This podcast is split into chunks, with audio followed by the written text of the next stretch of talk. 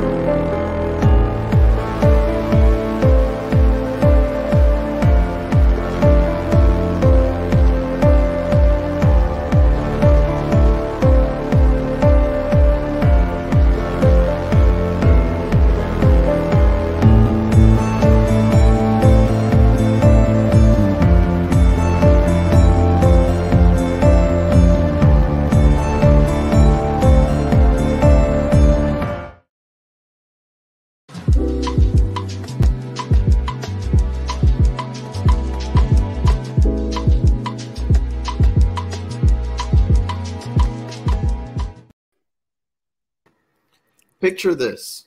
As the contenders for the White House line up, there's a shadowy figure lurking behind the scenes, influencing our elections in ways that defy transparency and defy accountability. What's its name? Soft money. Soft money is the political dark art's secret weapon. It's the cash that skirts the rules and sidesteps campaign finance laws, and it's already leaving its mark on the race for the highest office in the land. You see, we believe in transparency and accountability when it comes to our elections.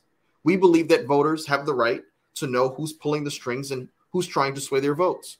But when candidates start bolstering their campaigns with soft money, it's like a fog rolling in, obscuring the truth and drowning out the voices of ordinary citizens. But how did we get here?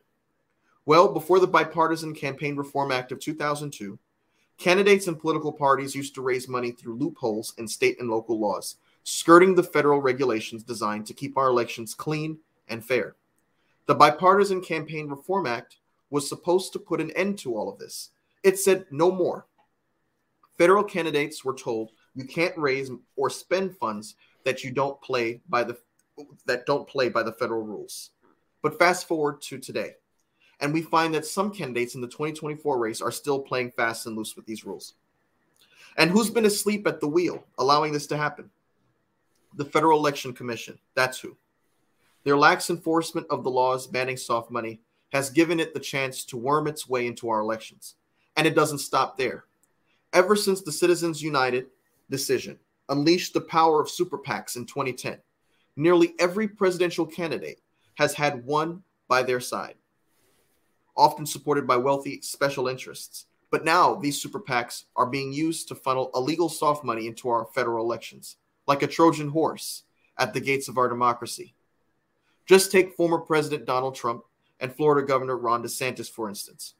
They've openly ignored the laws against soft money, transferring millions from their PACs to super PACs supporting their campaigns. It's a bold and blatant violation, and it's happening right under our noses. We've got eye popping numbers from the world of campaign finance.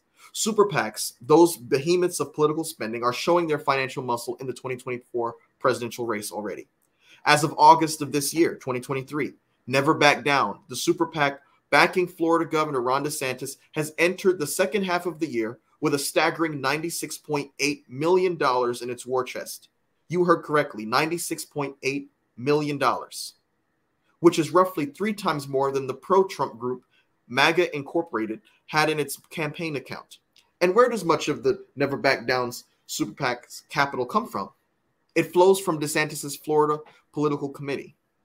But they're not alone in raising significant amounts of money. Trust in the Mission PAC supporting South Carolina Senator Tim Scott pulled in nearly $20 million, thanks in part to support from wealthy business leaders. SFA Fund Incorporated, the super PAC backing former UN Ambassador Nikki Haley, reported a hefty $18.7 million. And Best of America PAC, supporting North Dakota, North Dakota Governor Doug Burgum, hauled in $11 million, fueled by a substantial $2 million donation from one of Burgum's family members. Camp- campaign finance has, as always, is a battleground of its own, and it's evolving. But we're not just here to talk numbers. We're here to explore the impact of these financial juggernauts on our democracy, and more importantly, to discuss the ongoing legal efforts to address them. There's hope on the horizon. The Campaign Legal Center and NRDC Action Votes are fighting back. They filed complaints with the FEC against Trump and DeSantis saying enough is enough. Our campaign finance laws were created to protect us against corruption, to ensure transparency, and to keep our democracy clean.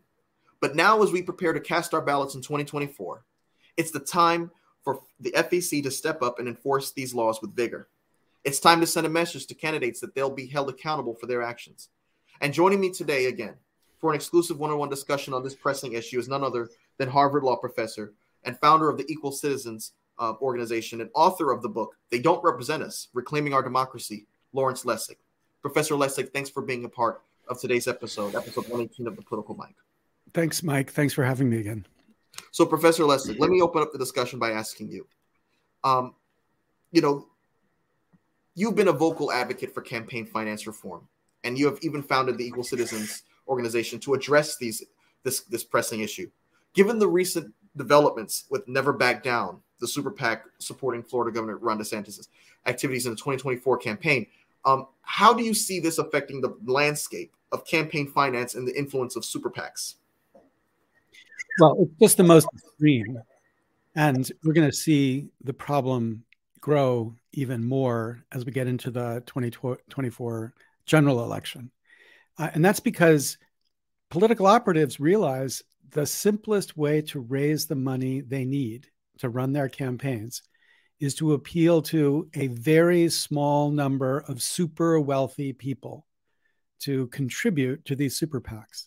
That's the dynamic super PACs create, shrinking the number of donors so that it's a very small number of Americans, 180 American families, that basically control who gets to run in our political system. Now, you know, that's a very different concern from the concern sometimes expressed, which is that there's too much money in politics. I, I don't know how much money there should be in politics. But what I do know is it shouldn't come from 140, 180 families. If you had a million people or 10 million people send in $10 to uh, Ron DeSantis' campaign, I'd say more power to him. That's great. That's what democracy is. But when you have a handful of people turning over tens and 20 and hundreds of millions of dollars to these candidates, it is the most extreme form of corruption we could imagine. And there's no reason it, it should be allowed or required under our political system. This same organization, Never Back Down, um, the, the, the super PAC backing Florida Governor Ron DeSantis' presidential campaign, has ceased its door knocking operations in Nevada which is a key early nominating contest.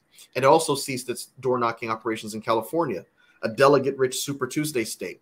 Uh, they added that in you know the weeks leading up to um, September. Uh, the, the in, you know they added that the, in you know the recent weeks, the group um, also ended its field operations in North Carolina and Texas, two additional states that vote on Super Tuesday in March. Never back down pitched a wide ranging canvassing effort throughout the early nominating states as the centerpiece of its effort to help boost the Florida governor in the primary, even letting reporters inside its door knocking boot camp in Iowa, where it trained hundreds of canvassers. The PAC planned to spend $100 million on the effort.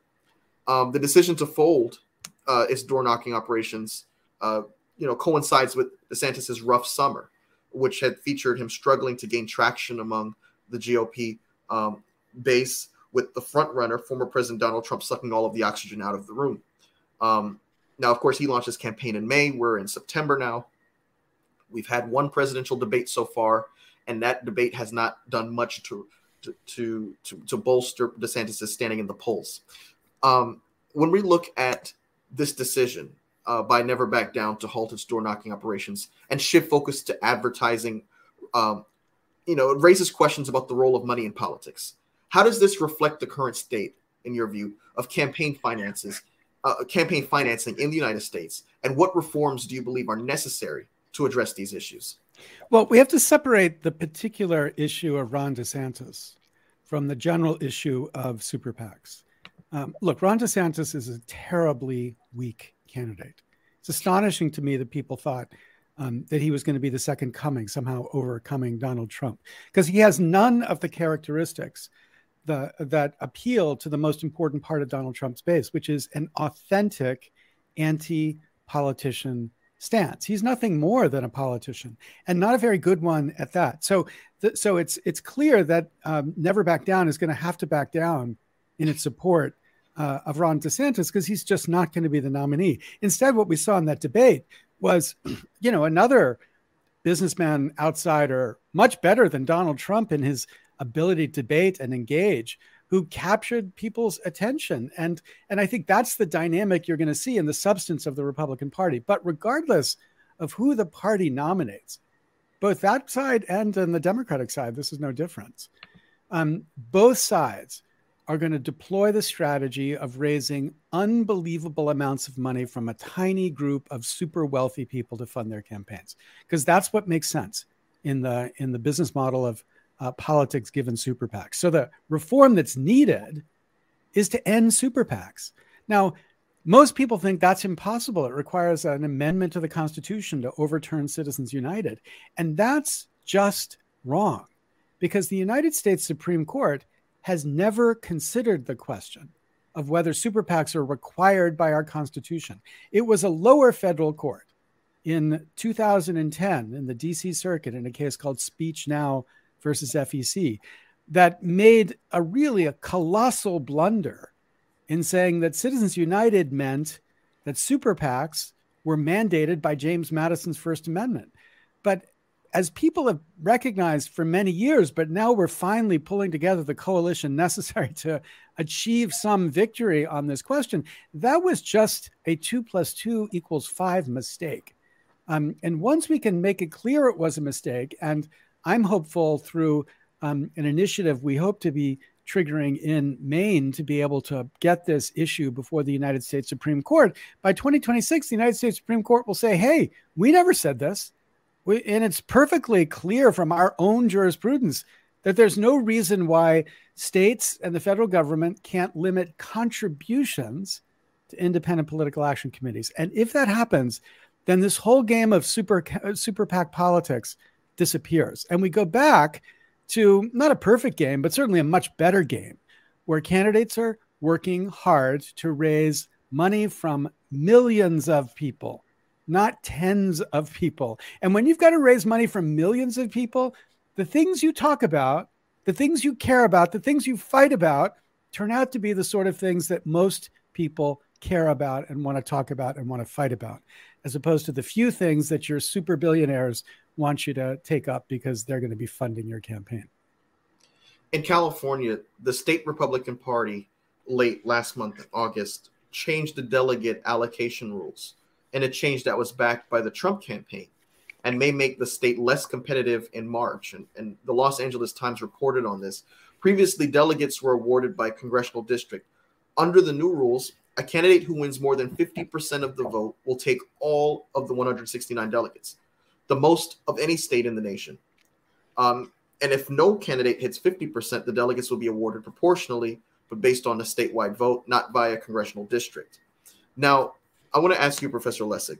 Um, you know, the recent changes in delegate allocation rules in California, of course, um, they were supported by Trump, but they raised concerns about fairness. How can campaign finance reform address the influence of powerful individuals or groups on state party decisions and rules?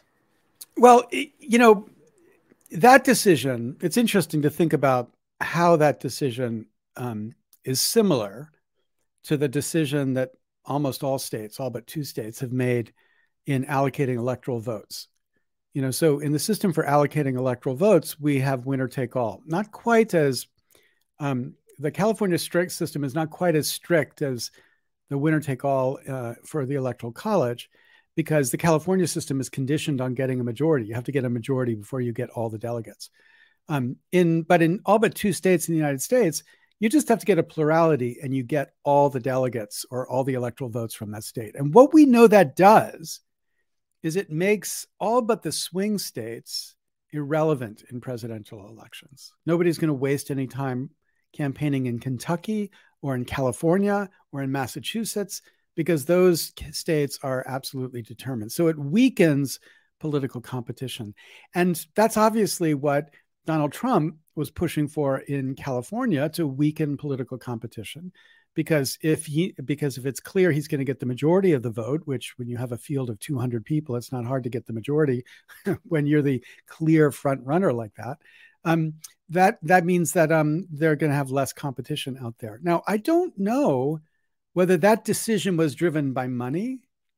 Um, and I think that's why it's important to recognize we've got a lot of problems in the American political system.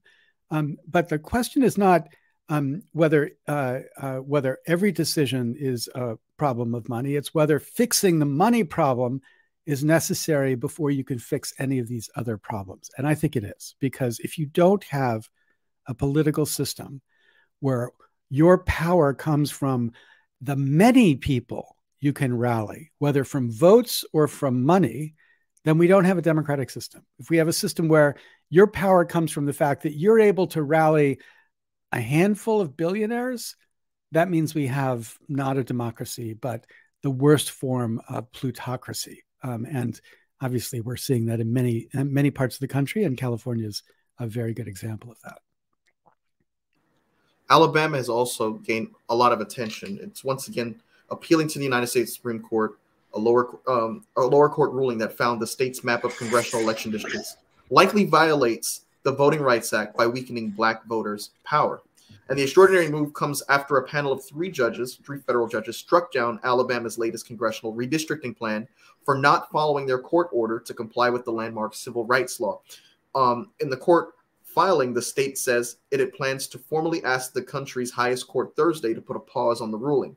And it's unclear whether the Supreme Court which upheld the lower court's earlier order about three months ago, is open to revisiting a case that has become a vehicle for not only testing the conservative justices' appetite for undoing the, the court's past rulings on Section 2 of the Voting Rights Act, but also helping to determine whether uh, which party controls the next U.S. House of Representatives. In your view, with so much hanging in the balance on a, such a slim margin, um, what role does campaign finance reform play in the whole battle over gerrymandering. Um, would campaign finance reform, in your view, be a solution to mitigate the likelihood of situations like the redistricting of Alabama's congressional map across the country? Yeah, well, I mean, you know, what's happened in Alabama is really the consequence of the Supreme Court signaling that it's willing to upend all sorts of established uh, political and constitutional doctrine. And you have litigators across the country, which are just pitching cases to the court to give them a chance to redo constitutional law and the law uh, affecting voting rights. Um, and it's a little bit of a game of chicken going on in, in Alabama because the refusal to do what the court told it it must do to create a, a majority black district um, um, to, to respond to the um, demographics, the actual demographics uh, and historical discrimination in the state um, was quite extraordinary. It really surprised many of us. Um, that the three judge panel slapped them down very aggressively was uh, an important step. I do not think the Supreme Court is going to step in and undo what they did before. I think they don't want to. They don't want to be encouraging this kind of um, this kind of uh, resistance to the existence of the law. There's so there's just so many revolutions you can run at the same time. I think the court's got enough of them uh, on the table right now. But it does raise a more general question, I think, as your question nicely puts it, of the relationship between gerrymandering and campaign finance reform.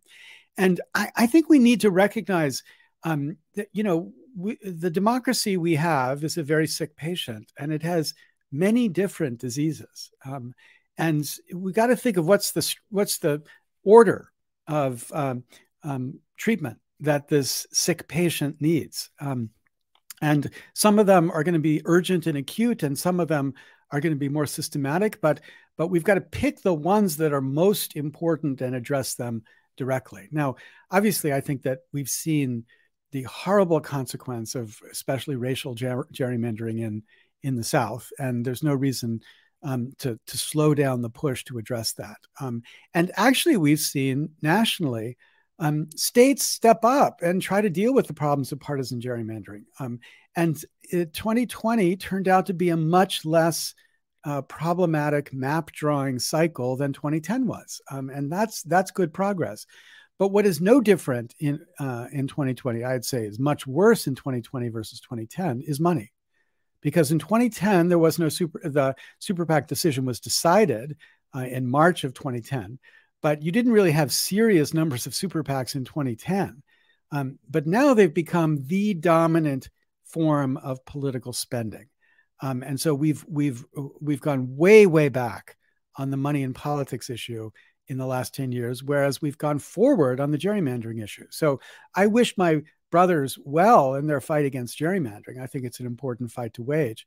Um, but I think that we've got to rally people back to the to this root cause, this root cause to not just political distortion, um, but governing distortion. You know, because with money, the the problem doesn't happen on a single day. It's not like on election day, the corrupting influence of money is over, because after election day, every single candidate for federal office realizes the very next day they need to be back on the phone raising money and what that means is that they're constantly thinking about how can they act so as to make it easier to raise money. Uh, and the same thing happens at the level of the presidency. Like they're deciding which policies am I going to pursue based on how it's going to affect my ability as a candidate next time around to raise money. And this dynamic is the most corrupting and cor- corrosive part of American politics throughout American politics. So we've got to rally to fix this first, not because money is the most important problem. I mean, I think climate is the most important problem, but you know, you might have a different view of the most important problem. We can we can agree that we have different views of the most important problem, but we should all be able to agree that money is the first problem. If we don't fix money, we don't fix anything else after that.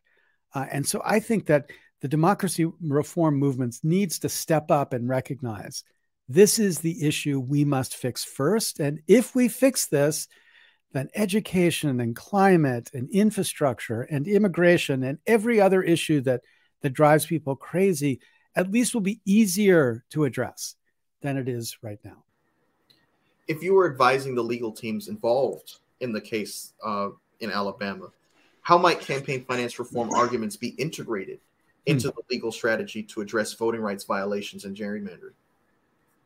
Well, unfortunately, I, I, know what the arguments are right now, and they are arguments that exploit the corrupted system that we've got right now on both sides. Um, so the arguments in favor of um, Alabama um, would be arguments about rallying the conservative view and the money behind the conservative view to support um, radical reform of American civil rights law. Um, that's been the objective of part of the conservative movement for the last 40 years. And now they're in a position to actually deliver on it because of the extraordinary number of federal judges that have been appointed um, uh, with the backing of the most extreme and wealthiest parts of the conservative movement. So, so money would be exploited there uh, in the name of um, uh, uh, uh of uh, supporting the anti-equality result that that Alabama embraced. But money will be uh, rallied on the other side as well, because as you pointed out, Mike, um, because of the close rate difference between the majority and the minority in the House, this seat could be critical in flipping control of Congress from the Republicans, the House from the Republicans to the Democrats. So you can be damn sure that the Democrats are going to be raising tons of money around the country to help support what's uh, their fight in Alabama, because that fight in Alabama might make it easier to, to regain control of Congress. So, you know, we have to realize that the people inside the system use the system to benefit themselves and their party. And why would we expect them to do any different? They're not they're not angels. They're just politicians trying to get along with what they have. So we can't rely on them alone to fix the system. They're not in the business of fixing the system, they're in the business of getting elected. Um, and so we need to bring pressure from the outside onto the system to get them to make the changes that would give us a democracy that we could be confident in. And if we had those changes, it's not that gerrymandering will go away as a problem, um, but it will go away as a problem that just amplifies or magnifies the corrupting problem of money you know, it's interesting to note that some of the biggest donors uh, to Trump's super PACs in the 2020 presidential campaign are now contributing to his primary rivals. What does this shift in donor support signal about the evolving dynamics of campaign financing? And how does it tie into your work to reform the campaign finance system?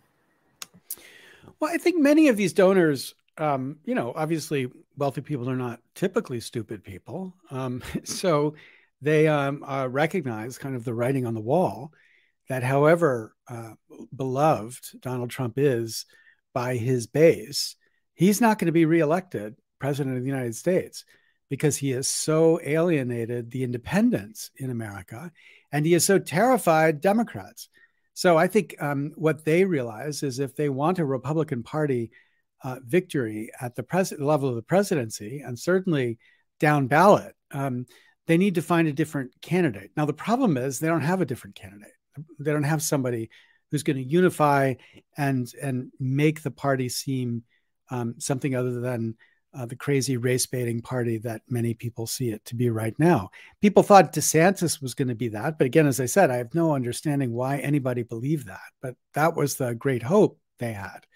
Um, but now, um, I think many of them are, are are in some sense thinking, well, how do we even just cut our losses here? Um, because I think that they see a, a, Trump candidacy as a catastrophic loss for the Republican Party.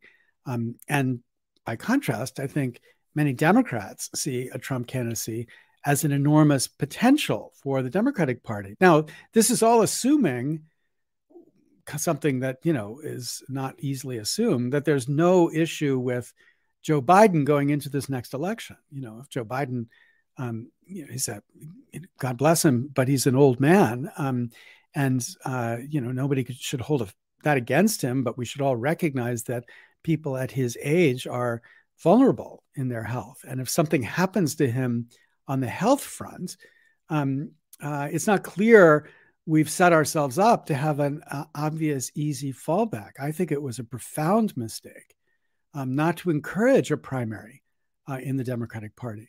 Uh, not because I think Donald uh, that Joe Biden shouldn't be the nominee. I do think he should be the nominee, but I want to know who's clearly the second placed person in the Democratic Party. And I would have loved to see a you know race uh, with uh, um, Gavin Newsom, um, Kamala Harris, um, you know, three or four other Democrats, um, where the people could begin to see them and begin to signal like who who are the strong Democratic candidates. Because if something happens to the president, um, it's not clear to me that the vice president is an obvious candidate to be the Democratic nominee in 2024. Um, and it's not clear to me what the mechanism is, uh, given we've decided not to have real primaries to pick who that person is. Um, so I think, you know, what the hopeful story is nothing dramatic happens on the Democratic side, and Republicans' funders are recognizing they just need to avoid the down ballot slaughter that um, that a Donald Trump candidacy on the top would bring. What do you say to political junkies and history buffs who look at the 1980 campaign, for instance. I think that was the, the last time the Democrats were, you know, the incumbent party in the White House, and there was a significant challenger in the form of Ted Kennedy. Uh, the president, of course, at the time was Jimmy Carter. And they say, well, that actually weakened our chances against Reagan in the fall. And then you look at 1992, Pat Buchanan goes up against the incumbent Republican president, George H.W. Bush. And he appeals to many of the folks that are now finding themselves MAGA supporters today, uh, social people who are solely um, focused on social issues, the changing of what they see as American culture as they know it. Um, and, and they say that that actually weakened Bush's chances against Clinton in the fall. Now, to your point that there should be a Democratic primary, you, you know, you yourself were a candidate for the presidency in 2016 uh, against Hillary Clinton and Bernie Sanders and Martin O'Malley and Jim Webb. Um, what is your response to, to those that say that a primary would actually be detrimental to our politi- our chances politically? And if you could also shed light on the no labels movement, um, who would listen to what you said and would say, well, that's why we're doing what we're doing. We're trying to offer a third choice. We're trying to offer uh, another option for the American people who are dissatisfied with both the leading contenders and the major political parties. Yeah, you're you're absolutely right. Historically, that when these campaigns were set up as attacks on the president, they weakened the candidate. They weakened the president.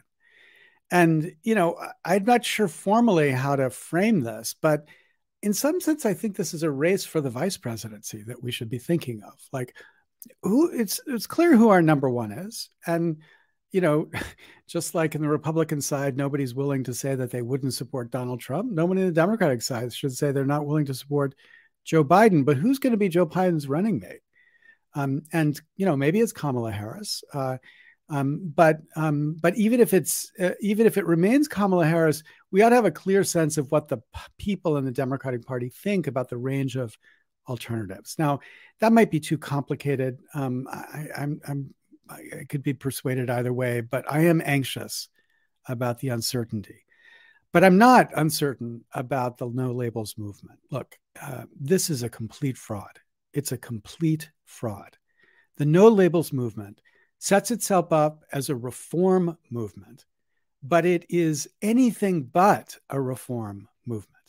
Um, it's a dark money movement that has done an extraordinary amount inside of Washington. I mean, it's done good things, but it's also done an extraordinary amount in Washington to make sure money reform didn't happen. There was a audio recording leaked of a conversation where Joe Manchin was the honorary chair of a call with a bunch of funders of the no labels movement and they were talking about how they were taking steps to block filibuster reform because filibuster the power to filibuster is an enormous weapon in raising money and making money effective inside of Washington. Um, and so they were strategizing about how to make sure filibuster reform didn't happen. And because filibuster reform didn't happen, we didn't see the Freedom to Vote Act, which was Joe Manchin's bill, pass pass the Senate. Um, and and so you know, and I, I went to the I went to No Labels launch event in in New Hampshire um, and Joe Manchin and um, uh, uh, was you know there and um, and uh, the you know presumptive candidate, but he didn't declare himself as the candidate. And I and I read their book, their Common Sense Policy Guide, sets itself up as like reforming uh, the system. And when you get to the democracy section, there's not a single word about money in politics, not a single word. Um, and this just continues the, tre- the trend of no labels from the very beginning. Because at the very beginning, people said when no labels stood up as this great reform organization, super. What are you going to do about money in politics? But the leaders of no labels were some of the most aggressive and most successful money lobbyists inside of Washington.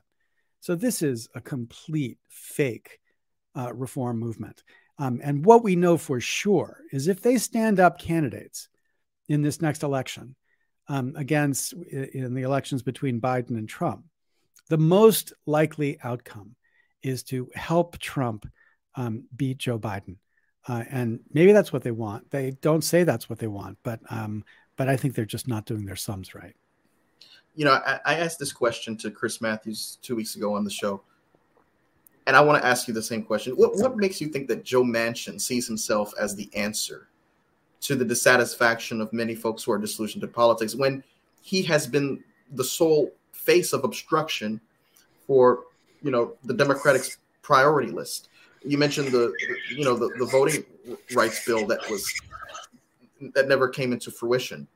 Um, you, you think about the Green New Deal that was you know that shrunk down to what became the uh, Build Back Better, and and and, and even that um, did not meet the level of expectations that many Democrats had hoped for. Why is Joe Manchin, in his mind, the, the answer to the dissatisfaction that many people feel? I mean, he, and then when you look at the what he has done, he voted in favor of um, the Inflation Reduction Act, which which surprised and angered many on the right, uh, including Mitch McConnell, um, after his meetings with Senator Chuck Schumer. So he's not appealing to Democrats. He's not appealing to Republicans. Who is he appealing to in your book? Well, here's the first fact about Joe Manchin. He would not be reelected as senator in Wisconsin, in uh, West Virginia. It's not going to happen. Um, so you know, you don't have to be a psychologist uh, to begin to recognize how the mind wanders when you like have that reality standing before you. So, you know, he could retire. Why not? He's got a nice houseboat. He could just go move on the houseboat and like travel around the coast. It'd be a great life uh, for the last 20 or so years of his life. But if he's not going to retire, this is the obvious next move. Like present yourself as the savior of the nation. Like only I am smart enough to both anger Democrats and Republicans. And that's what we need in Washington somebody who angers both Democrats and Republicans. And, and it's like, what are you talking about? You know, Joe Biden is the most consequential president we've had since I think uh, LBJ, um, maybe Richard Nixon, who, as much as we hate Nixon, did uh, a bunch of extraordinarily important things. And he's been effective because he's done exactly what the no labels movement says we need to be happen. He has worked with Democrats and Republicans to find um, agreement to pass fundamental change. Like he is, he has enacted real legislation. So when I watch these no labels people talking about, oh, they never get anything done. We need a president who can work with both sides and get stuff done. I'm like, you mean like Joe Biden? Because that's exactly what happened here. And when you say to Joe Manchin, what have you done to actually produce real change through your skill at getting both sides uh, angry with you? The answer is nothing. Nothing. I mean, he's bent over backwards to benefit the um, carbon monopoly, um, so that you know climate change has been slowed on his watch. Climate change uh, uh legislation, the IRA was extremely important, but even then, he's done steps to inhibit some of the most important elements of that reform. Um, so no, I mean, you know the I've not been a big supporter of term limits in my life, but I'm more and more coming around to the idea of um, uh, both age limits and term limits. You know, there's just a certain point at which you ought to say, go home and you know, if you're 65 years old, you can't be elected to office. You can't be appointed. I, I, say this, you know, I'm almost, I'm getting up there. I'm an old guy myself, but I just think at a certain point, these people lose all perspective. You look at the gerontocracy of the United States uh, Senate, and and you're like, what do you guys think you're doing? Like, how do you think you can represent America when you don't even know um, what 80% of America knows because you're just so cut off, surrounded by the sycophants who are who are supporting you in office because they give that they have their own sense of power. So I I think you know there's a lot of reform we got to get to, and uh, and and making it so this kind of ideology of individuals um, can be displaced with an ideology of ideas, uh, and we can start talking about what's the right thing to do, not who is Superman and how do we elect him, because only then can we get to some uh, progress in our democracy you know, advocates of, you know, keeping soft money in politics may argue that limiting soft money restricts freedom of speech and association, and that individuals and organizations have a constitutional right to express their political views. And restrictions restrictions on soft money uh, contributions could be seen as curtailing these rights. They may argue that soft money is often donated to political parties, not directly to candidates, and supporters of soft money might contend that it's a way for individuals and groups to support parties' general activities, such as voter registration and issue advocacy, without directly influencing a specific candidate. And then they may argue that campaign finance laws require the disclosure of soft money contributions, which means they're not entirely hidden from public scrutiny. And they may argue that this transparency helps voters make informed decisions. In your view, how does soft money undermine the transparency and anti-corruption goals of federal campaign finance laws in light in light of these arguments? Well, first, let's just be very clear about one fact: um, the existing system allows all sorts of money to remain dark. Um, because though if you or I give money to a super PAC, uh, our names will be listed as do- donors to the super PAC. Uh, if an organization, which is a C4, which is a certain kind of tax uh, structured organization, gives money to a super PAC, that organization is named, but we don't know who the donors to that organization are. So if you want to hide your money going to a super PAC, you give it to a C4, and then the C4 gives it to the super PAC. Now, on the inside, everybody knows what happened. It's not like there's any secrets in Washington. But from the outside, we have no way of knowing who's influencing what. So, first, it's not a transparent system. But second, you know, I am not as radical as many of my friends are about this issue. Um, I actually do believe people should be able to spend whatever money they want on their own speech about any candidate or any issue they want. I'm not uh, advocating in what we're doing right now, overturning Citizens United or Buckley versus Valeo for that matter.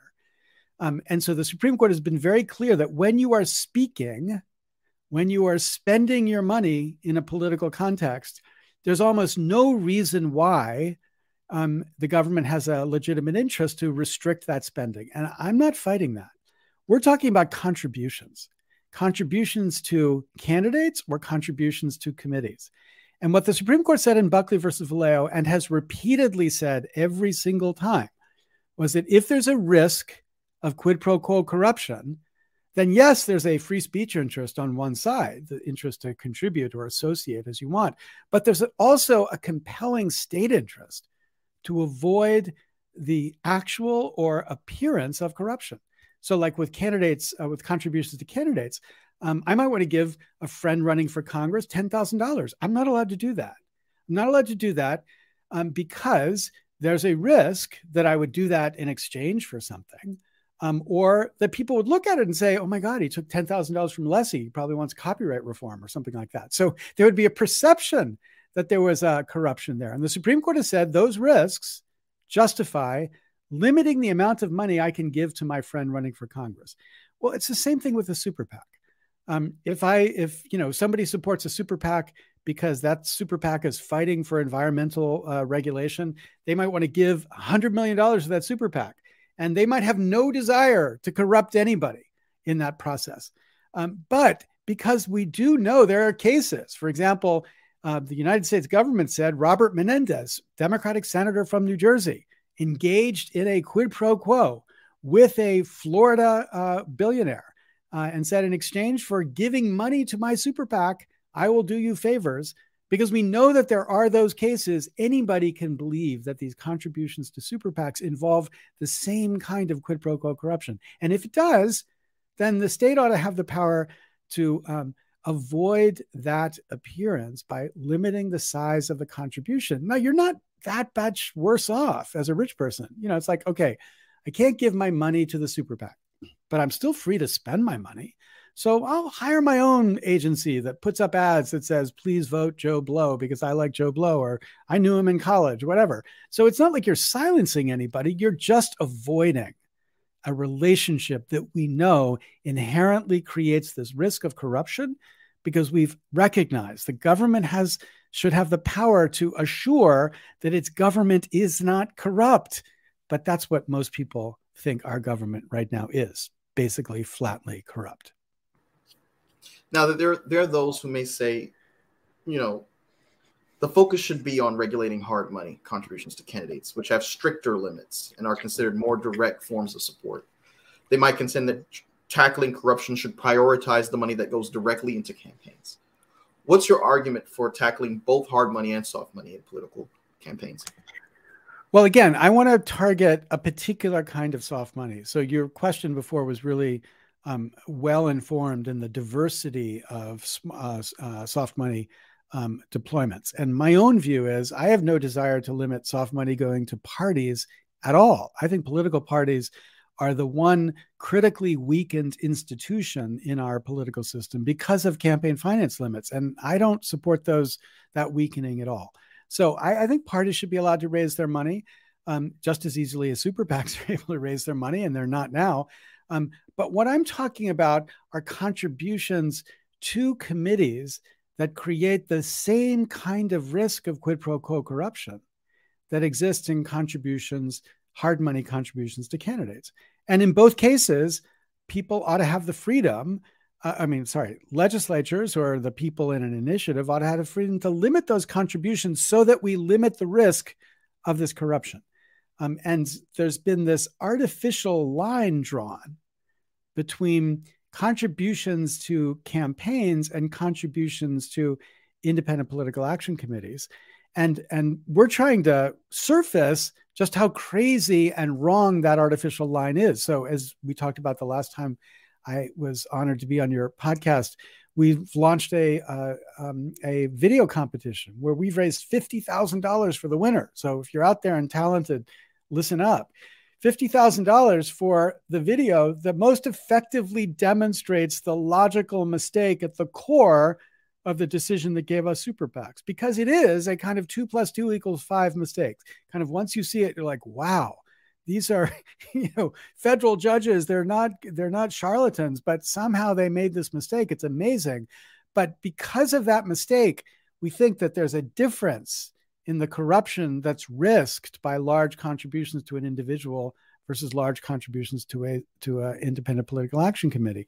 And while there might be differences of degree, there's no difference in kind.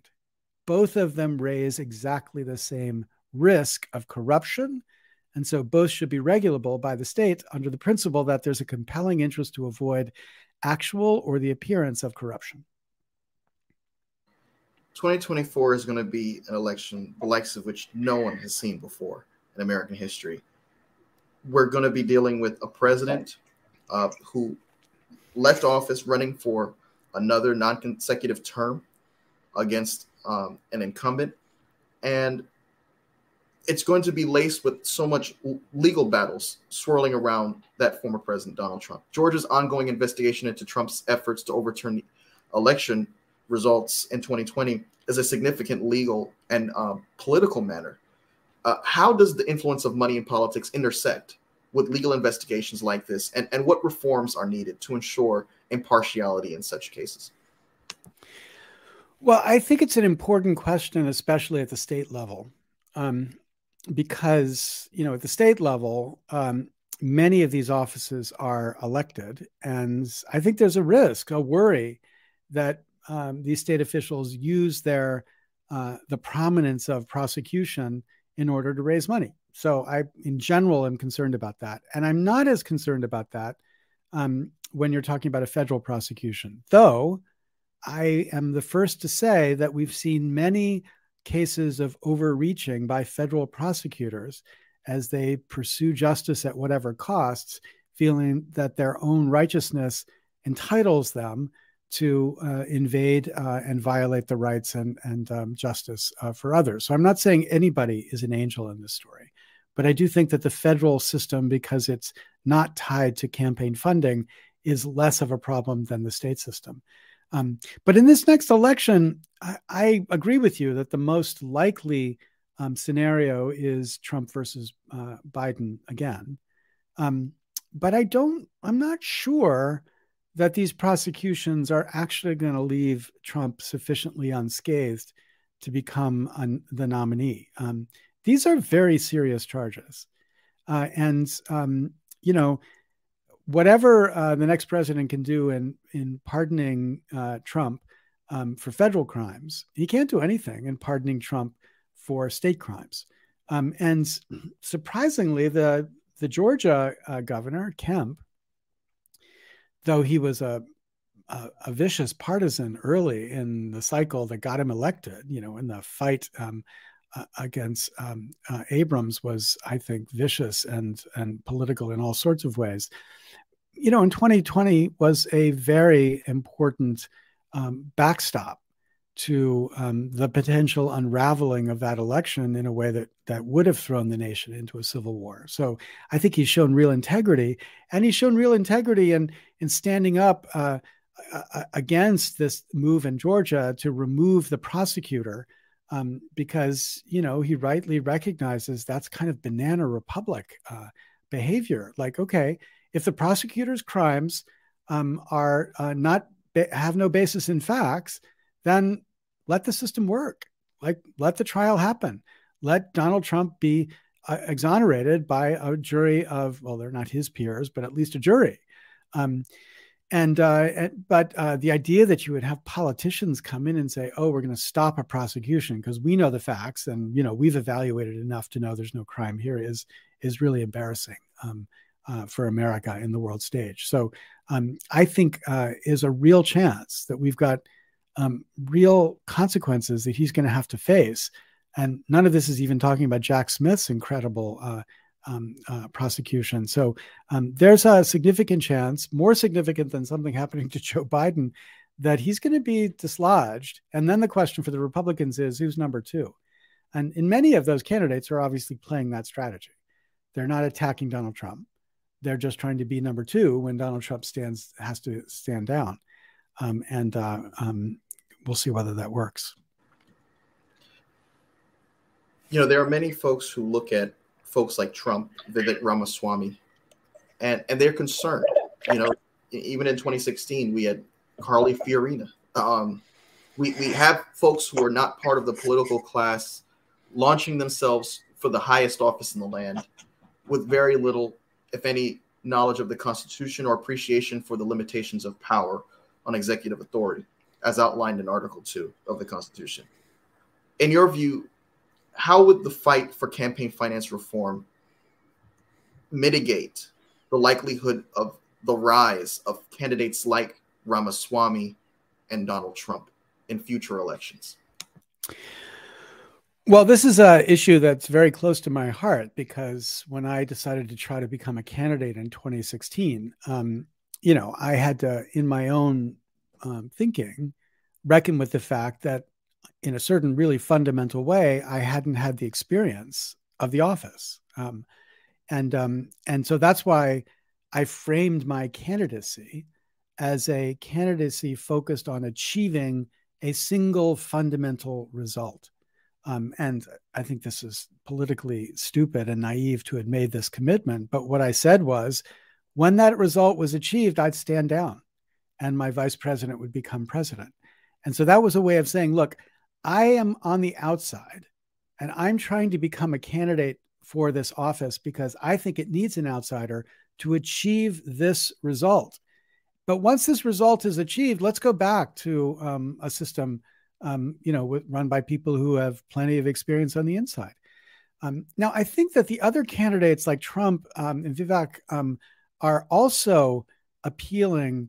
Um, I mean, certainly are appealing to the outsider uh, game because I think so many Americans see this as a broken system, and the natural result uh, to that view is okay, let's find somebody on the outside who can come in and fix it. Now, unfortunately, though, none of the, you know, Trump, though he originally attacked super PACs and money is corrupting the system, had no intent of doing anything to fix that corruption. Indeed, he was the most base kind of corruption we've seen in politics um, since the 19th century. Um, and uh, and and Vivek has no strategy or thoughts about how he's going to reform the system. So these are people presenting themselves as supermen. You know, I can come in, superheroes. I'm going to come in and fix the system because I'm just better than everybody else. That's just crazy talk. It's just the most naive view of how the system works. Um, it's one thing to say, I have, you know, the strategic uh, engagement that's going to shift enough to make the system work. I thought that's what I was trying to say. But the idea that somebody thinks that, yeah, I succeeded in business, and oh, by the way, um, neither of them succeeded in business, but uh, yeah, I've succeeded in business, and I'm going to come forward and use that skill to succeed in America is just ignorance speaking. And unfortunately, for many Americans, that ignorance speak is actually effective. So, Professor, you alluded to it a little bit earlier, but if you could shed some light on the work that you're doing in the contest. Uh, there's a $50,000 prize, of course, and the competition uh, launched by your organization. Um, it, it, was it's going to ask Americans across the country to create compelling videos explaining why, contrary to conventional legal wisdom, super PACs can be re- can be regulated. Um, and it's it has launched September 4th. That was four days ago. Um, and you've managed to get Jason Alexander, a renowned television and Broadway actor uh, who's known for his role as George uh, Costanza on the Seinfeld show. Um, how did he get a, a, a, you know involved in this? And if you could also shed light and more details about this competition and the requirements. Yeah, so Jason, one day, way back in like 2011 or 2012, I was sitting in my office and somebody knocked on the door and Jason Alexander walked in and he said, uh, I, uh, I'm Jason Alexander. And I said, Really? You're Jason Alexander? And he said, Yeah. And I think this corruption in money and politics is the worst. And what are we going to do about it? And it's really since then, he has been a tireless advocate. Um, basically, every single thing we've asked of him, he's done to try to wage this uh, this fight. Um, and so this is just the latest. And it wasn't a surprise to me. He said yes, but of course we're grateful because it because the, the key thing is to break it out of the ordinary political space. I mean, and that was the whole idea of this video competition. The lawyers have tried for 13 years to get the law right, and we've failed. The politicians are exploiting the law as it is, and they're not working to get it fixed. They've failed. So we've got to rally a new group of um, talent, a new group of people to come in and make this as clear as it possibly could be so that nobody credibly could continue to assert that uh, the F- First Amendment, that James Madison meant that super PACs be part of our political system. Um, and so our competition, we first raised what I thought of as a pretty outrageously large prize $50,000 for the best video, um, so that you might be able to get into you know film schools or into law schools or there's a lot of film uh, writers on strike right now out in, in Hollywood, a lot of creative talent who've never once thought about this issue or never thought about it in a very practical way, who might take some of that talent and turn it to this question. Like, how do we make it so obvious that only a crazy person would continue to assert what most lawyers think is the law right now? Um, and so it launched four days ago. We've had a lot of uh, really impressive pickup of interest and in people engaging and sending us questions and beginning to the process of uh, developing and submitting their their uh, uh, uh, um, their videos, and it will be finished by um, election day.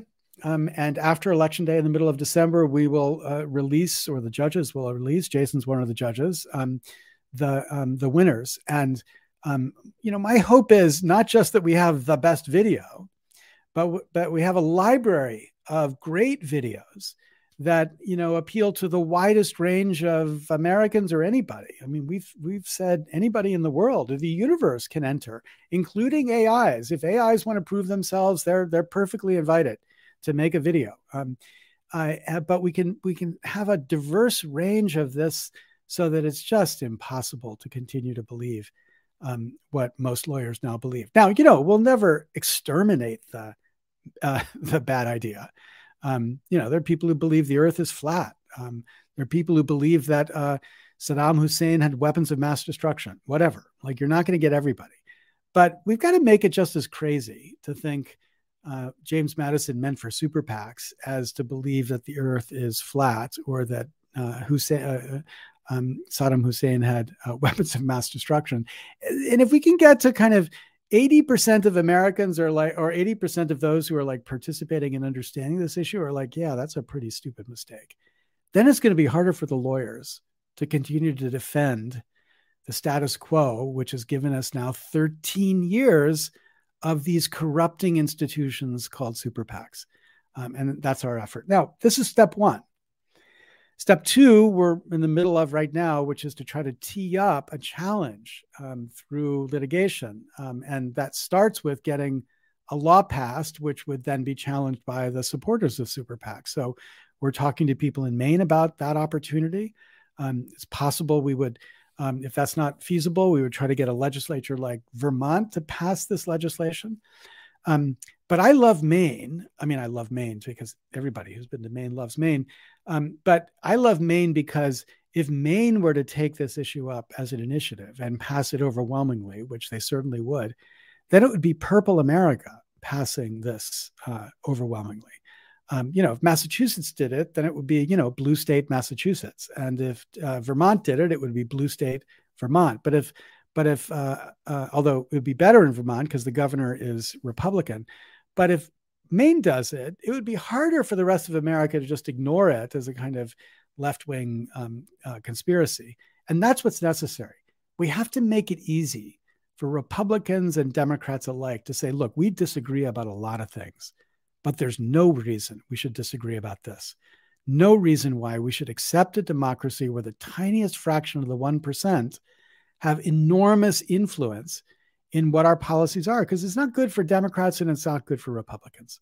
So we're fighting to make this obvious truth, conventional truth, and then nonpartisan conventional wisdom. We believe in democracy. We should believe in a democracy where the tiniest fraction of the 1% don't determine what our democracy does. And again, for our viewers, if you could just, um, you know, remind us where can we send the videos? Where can we submit? So if you go to uh, the website cancelsuperpacs.com, obviously go to Equal Citizens, you'll be re- uh, there'll be a chance to click on that link too. But cancelsuperpacs.com. um, you'll be given all the steps you need to take. And basically, what you, you know, you're given the resources you need to understand the issue. Um, there's a video I made, uh, which is about 11 minutes long. Uh, Jason referred to it in his video as a rather mundane um, account of the argument. So, all right, my video is rather mundane, but you know that's the point.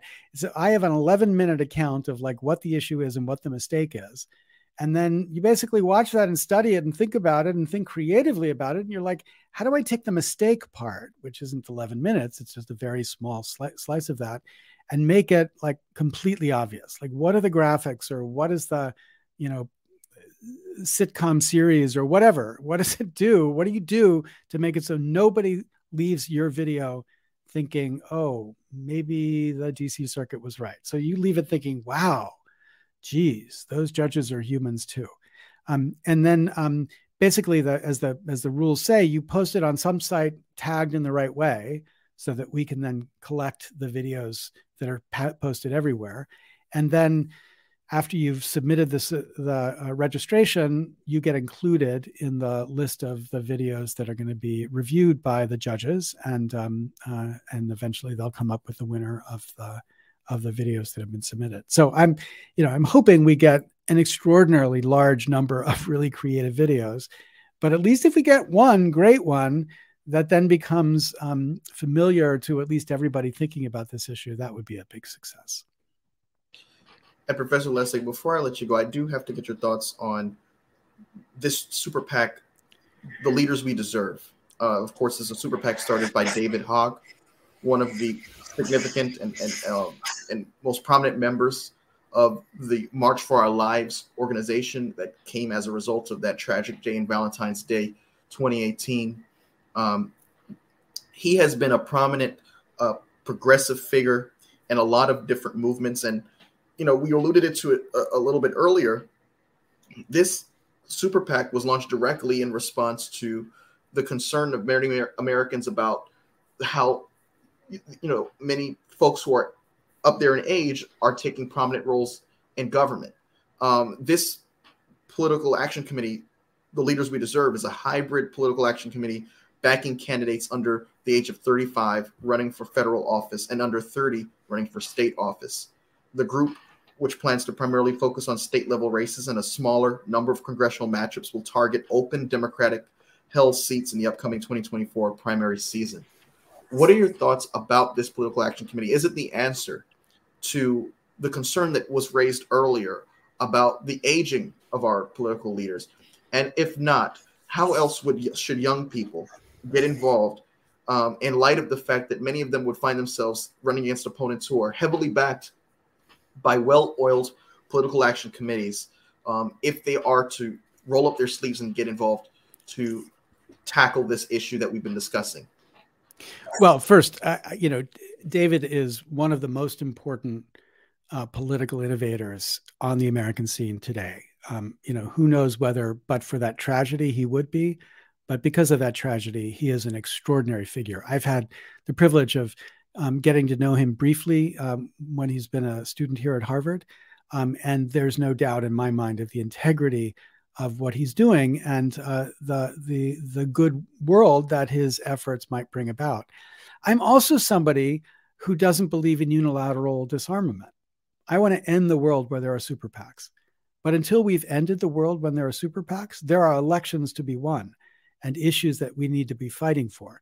And so I don't uh, uh I don't um, criticize someone for using the system as it is to achieve the results they think they want to achieve. Indeed, 10 years ago, we launched a super PAC to end all super PACs. Um, we raised $15 million um, to try to run candidates to test the salience of this issue in, in, uh, in districts around the country.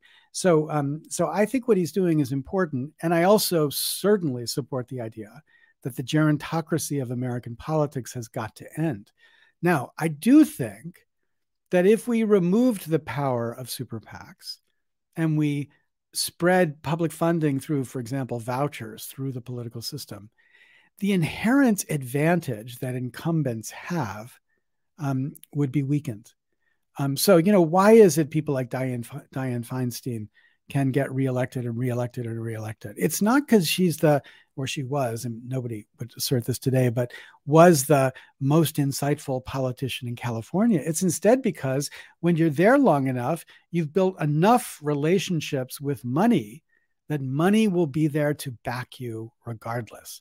So you begin to build the um, the war chest um, uh, that makes it impossible for anybody to challenge you. Well, if we change the way money worked, be easier for people to challenge you. If there were public funding available, um, especially through vouchers, which you you know everybody gets a voucher and then candidates go out and they try to appeal to voters to to give the candidate the vouchers then you'd have a democratic process for raising money that would make it easier for people to win based on exactly how many people like their ideas as opposed to how many lobbyists are willing to continue to pump money into the coffers of the camp- campaign in the many many years that they're incumbents so i think he's attacking a very serious important problem to attack i wish him luck um, and uh, and uh, and you know I hope he's successful. But I want to make it so you know such PACs in the future targeting candidates um, uh, don't exist. Now that doesn't mean there won't be um, PACs for other reasons. You know because the logic of this quid pro quo corruption is tied to candidates.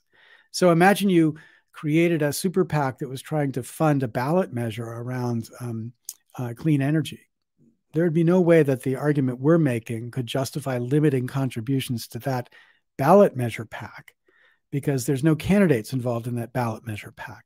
So this is not eliminating, um, for good or for ill, all big money in politics, but it is destroying it in the context where it's most likely to have a corrupting influence on the candidates. And um, and um, you know, I I would accept that restriction both for candidates I support and for those that I oppose. Professor Lessig, this was a treat. Thank you so much for being a part of episode 118 of the Political Mike. It's Thank you, Mike. It's been an honor to have you. I, I thoroughly enjoyed this very insightful discussion. With that being said, that's going to conclude episode 118 of the Political Mike podcast. Thank you all for tuning in.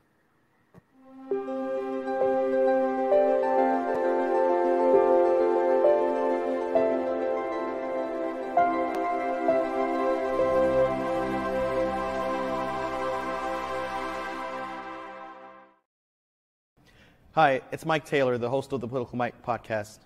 If you like what you heard tonight, I want to invite you to subscribe to our YouTube channel. I also want to ask you to please follow along on Spotify, Apple Podcasts, Google Podcasts, iHeartRadio, TuneIn, and Amazon Music. You can also follow along and keep up with the conversation through our Telegram channel. Follow us on Twitter at, at ThePollyMike, and follow us on Instagram. Thank you so much, and no matter what part of the political spectrum that you fall on, I want to encourage you to stay engaged, stay a part of the conversation, and stay informed. Thank you.